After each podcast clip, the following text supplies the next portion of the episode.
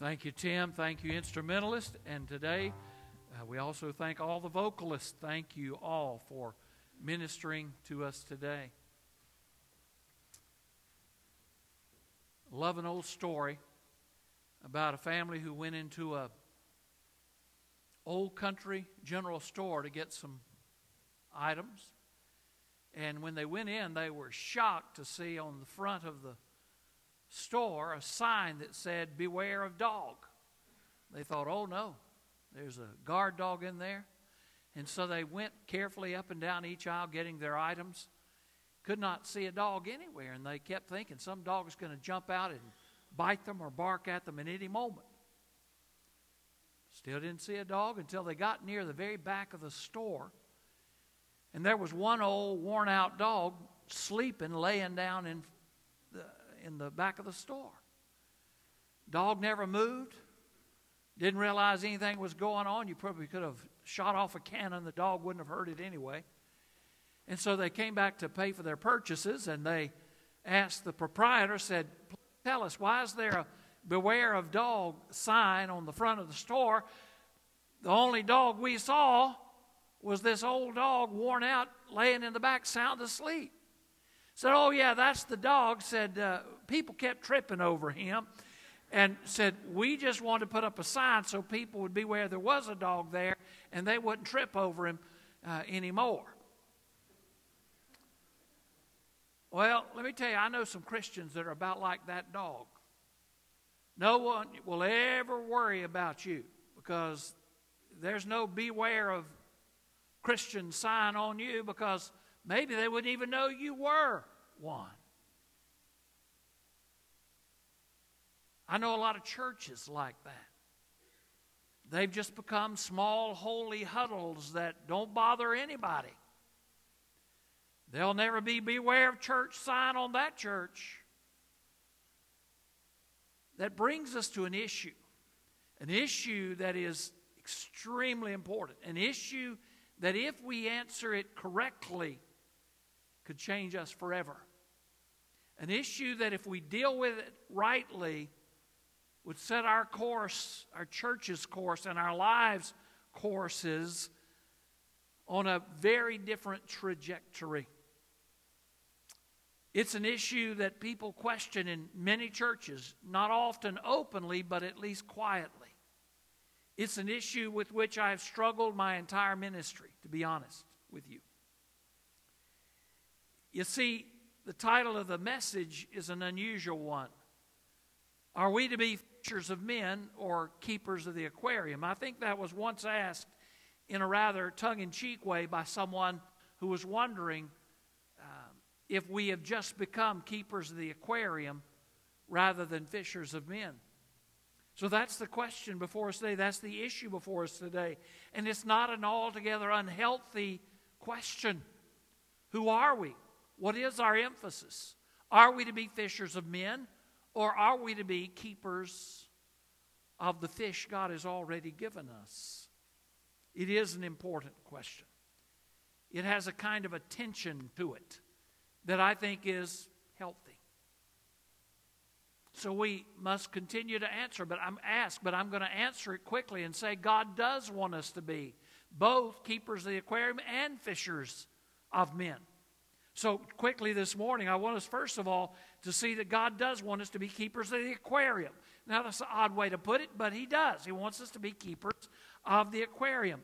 Now, I want you to open your Bibles to the book of Acts and keep them open we're going to look, unlike most Sundays here, where we stay in one particular passage almost uh, totally, we're going to look at a couple of different ones this morning, but primarily in the book of Acts.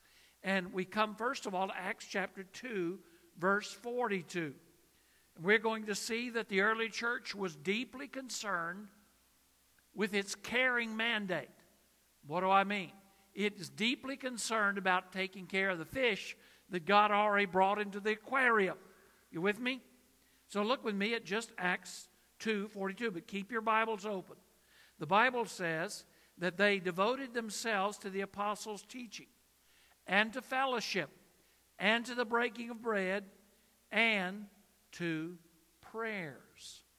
So the early church was deeply devoted to the apostles' teaching. Some might say to the teaching of God's word, others might call it being discipled. And so the early church was deeply concerned about discipling new people and older people. It was concerned about bringing people from where they were, point A, to where they should be, point B.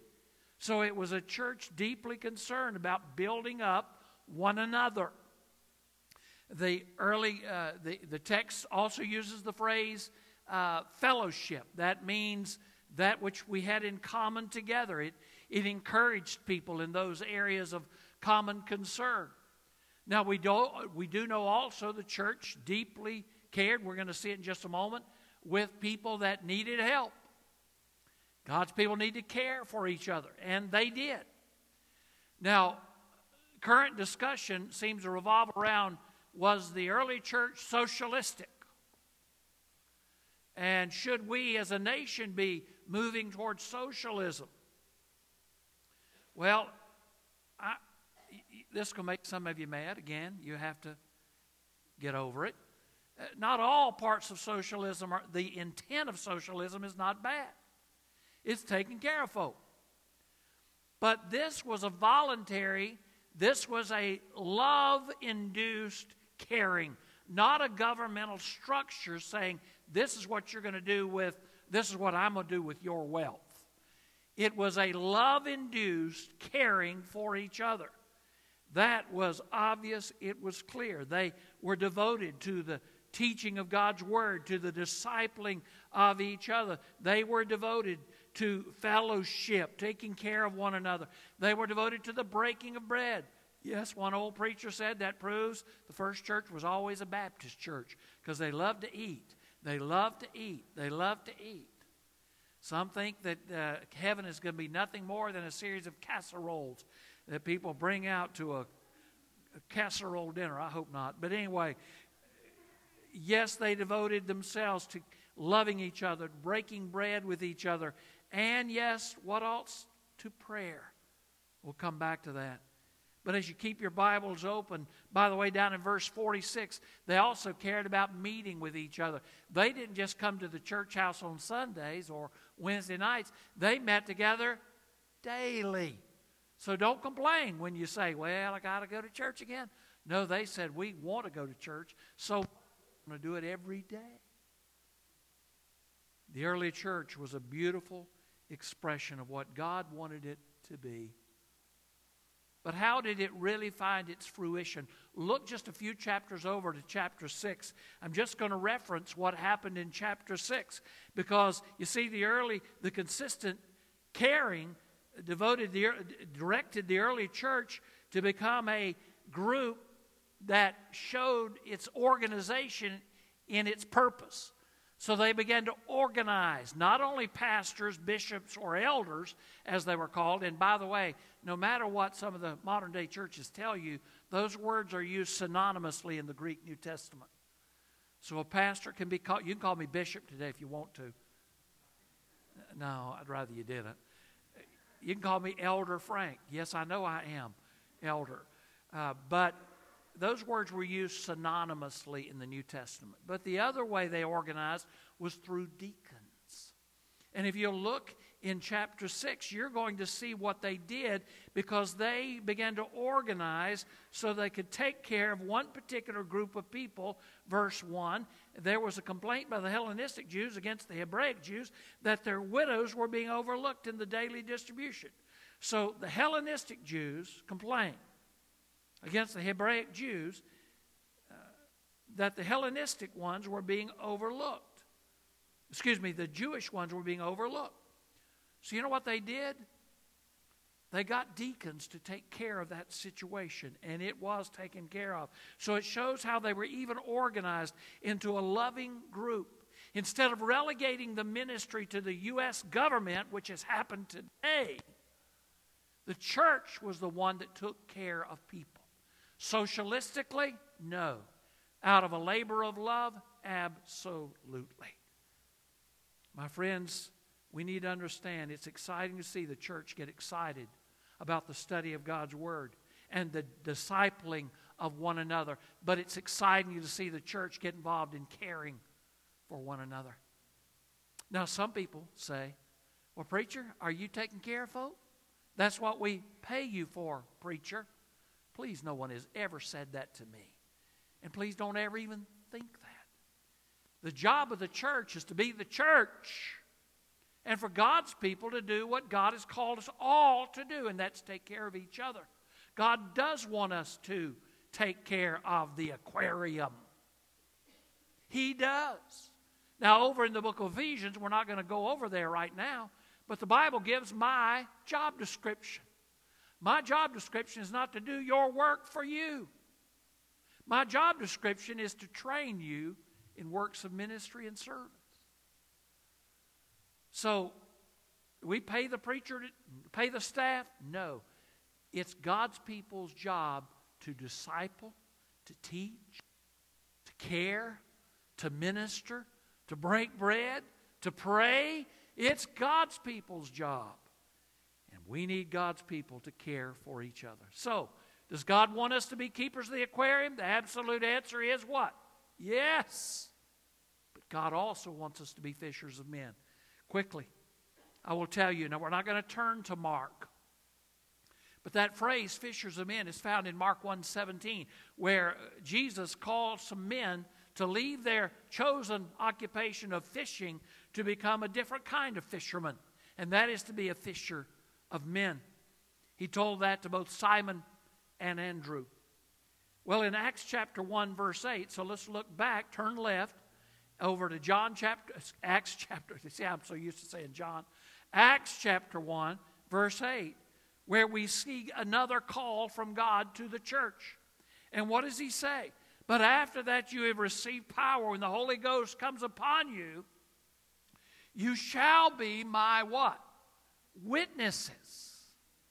You will be, you shall be my witnesses.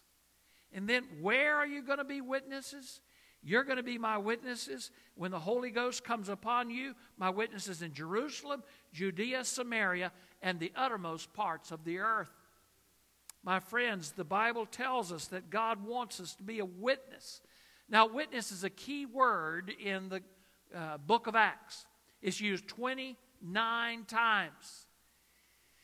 It is a word that is powerful, and it implies one who witnesses that which one has seen or heard. Now, if you ever get called to court, some of you say, Well, I've been there many times. Well, if you get called to court as a witness, you are not, the judge is not going to say, Now, what did you think you heard? What do you think you saw? What did you hear somebody else say they saw or they heard? The judge wants to know what did you see and you hear? It's got to be a personal attestation to a situation or a truth. They want to know what did you see? What did you hear? A witness for Christ doesn't just say, Well, let me tell you what my mama thought about the Lord. A witness for Christ says, Here's what I have experienced. Here's what I have seen and what I've heard. Here's what He's done for me. And the most powerful witness is a man or a woman, a boy or a girl whose life has been changed by the gospel. And they can say, I don't know about other people, but let me tell you what he's done. Let me tell you what he's brought into my life. Let me tell you what he taught me this week. Let me tell you what I have seen, heard, and experienced. The word witness is so important, used 29 times, as I said. It comes from a Greek word that you might recognize. The Greek word is martyreo, martyr. Because in the early church, many witnesses went on to give their lives for Christ. In the passage we just looked at a moment ago, young Stephen was one of those deacons. And Stephen, Stephen the deacon, went on to become a martyr for Christ. What does that mean? It means that he gave up his life. He was stoned to death because of his witness for Christ. That's what deacons are supposed to do. Not get stoned to death, but be a witness for Christ. And let me tell you, it was so powerful. We only see Jesus referred to in his post ascension position of interceding for you and me. The only times he's always referred to as being seated at the right hand of God the Father, right? But the only times he's mentioned as standing in heaven is when he welcomes a martyr home. And when Stephen was stoned to death, the Bible says Jesus welcomed him standing. Whew! He was a witness, and he paid the ultimate price. The Bible says that we are to be witnesses of what we have seen and heard and experienced. Acts 1 8 gives us that general outline also of the geographical, geographical spread of the gospel witness. And our witness must begin at home. Some people say, well, we've not done a good job at home. No, we haven't. One old preacher named Oswald J. Smith used to say, The light that shines the brightest and the farthest will shine the brightest at home. And he's right. Some of us like to do mission trips, go tell other people about Jesus in another country, but we won't tell our own neighbors about Jesus. It starts in Jerusalem, right here. This is our Jerusalem. And then it goes, and I told you as Brother Randy was standing to my right hand side up here, I will not be a part of a church that does not have a clear or cogent mission ministry that touches every part of what Acts 1 8 says. So we must be a part of a ministry that does ministry here and in this state and in this nation and in this world. And praise God through the ministry of the cooperative program, through international missions and North American missions, through our state missions, and through our local Three Rivers associations, we are a part of seeing Acts 1 8 come to fruition. This bright light, by the way, I don't have time, but let me tell you, it goes throughout the whole book of Acts. It began with prayer in verse 14 of chapter 1 verse 38 of chapter 2, we see the proclamation. We see one on one witnessing in chapter 3, verse 6. We see it continue in chapter 3, verse 12. And in chapter 4, verse 8, the fire fell.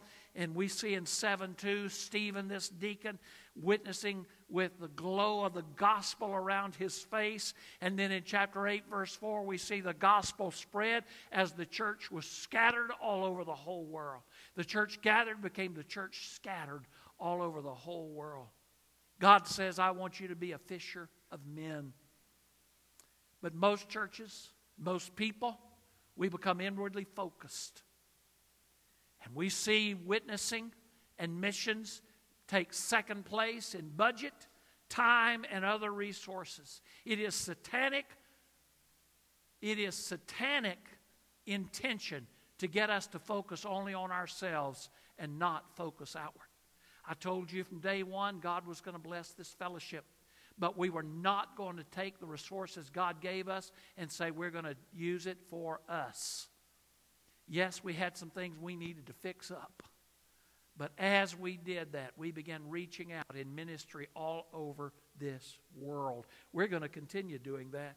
You see, God's intention is the church just become a hospital where we get restored and built up and healed up so that we might go out into the neighborhoods and into the mission field. God's intention is that we just become a refueling station where we get healed up, patched up, refueled to go out and do God's work.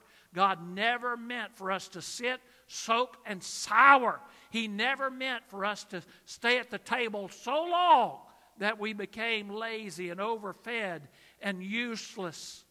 I can also go to a church. I tell you, I can go to a church, and I can. I've done this many times when I used to travel a lot, and say, "Show me your prayer list," and invariably, a prayer list would mention 99 people who had a sore toe, and there might be one mention of somebody that needed to come to Christ.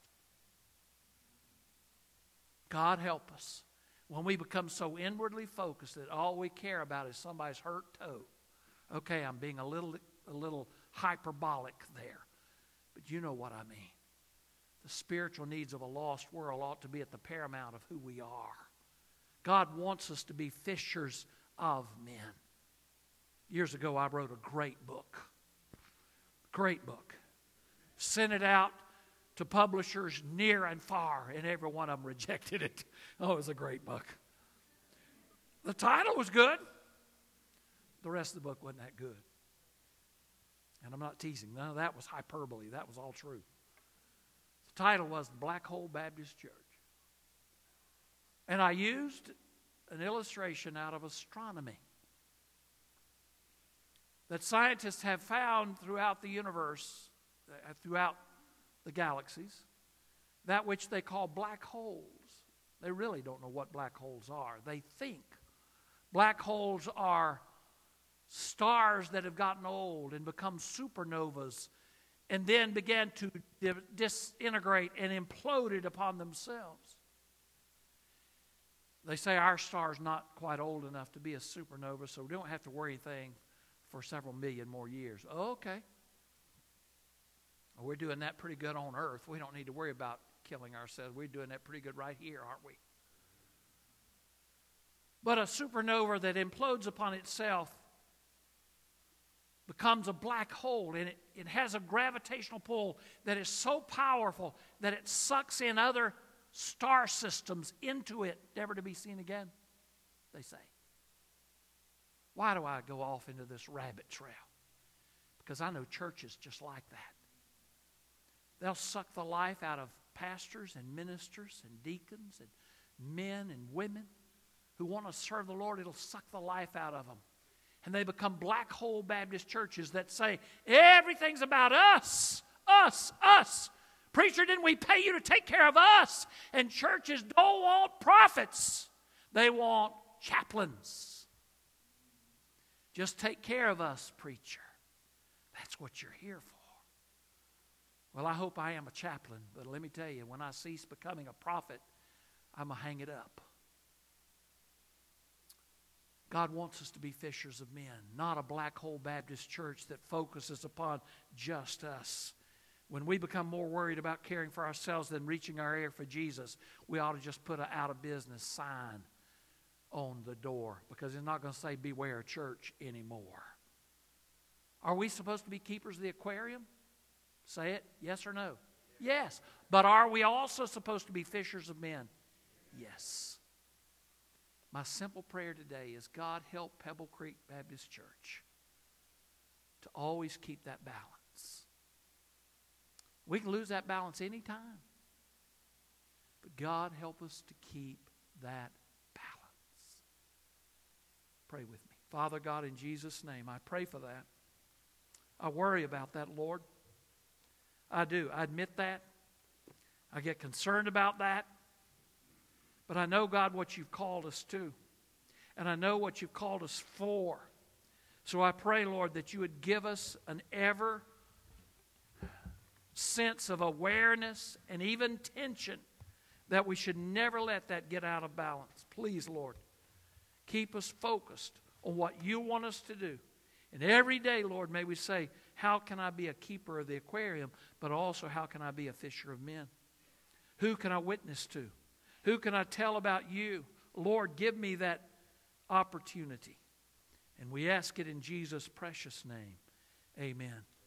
Before we conclude, before we sing anymore, before we do anything else, we're going to have one more reading together. And so I invite you to turn to the screen. And let me begin by saying that recognizing the Almighty God does not dwell in houses made with hands that heaven is his throne and earth is his footstool. He cannot be contained in the heaven of heavens, much less this house cannot contain him. We follow the admonition and directive given to Moses, who built a tabernacle in which his name would be recorded and his honor dwell. And wherein his glory was sanctioned, we now reconsecrate this building as a house of worship. We designate this place, Pebble Creek Baptist Church, located here in Taylors, to our God where together we will focus for worship, praise, thanksgiving, and prayer. Here we may, may his inspired, infallible, inerrant word be shared, his ordinances be administered, his people be blessed, so as to serve him well. Within this community, with a vision for the salvation of the world, fishers of men, may we increase his kingdom as souls are saved by faith in the saving Lord, our Lord Jesus Christ. We now accept this building for its intended use with thanksgiving to God. We are gathered to rededicate, set apart this building, which God has prospered his people renovate, which God has prospered his people to renovate for his glory. This place shall be a place where the gospel of salvation shall be shared through the ministry of the word, where Christian lives shall be developed, this, discipled toward spiritual maturity through Christian fellowship. With, With joy, joy and grateful hearts, we join in this act of rededication this building. To God, everlasting God, in whom we live and move and have our being, from whom every comes every good and perfect gift, whose mercy and grace we are saved. We, we do now, with reverence and gratitude, rededicate this house of worship.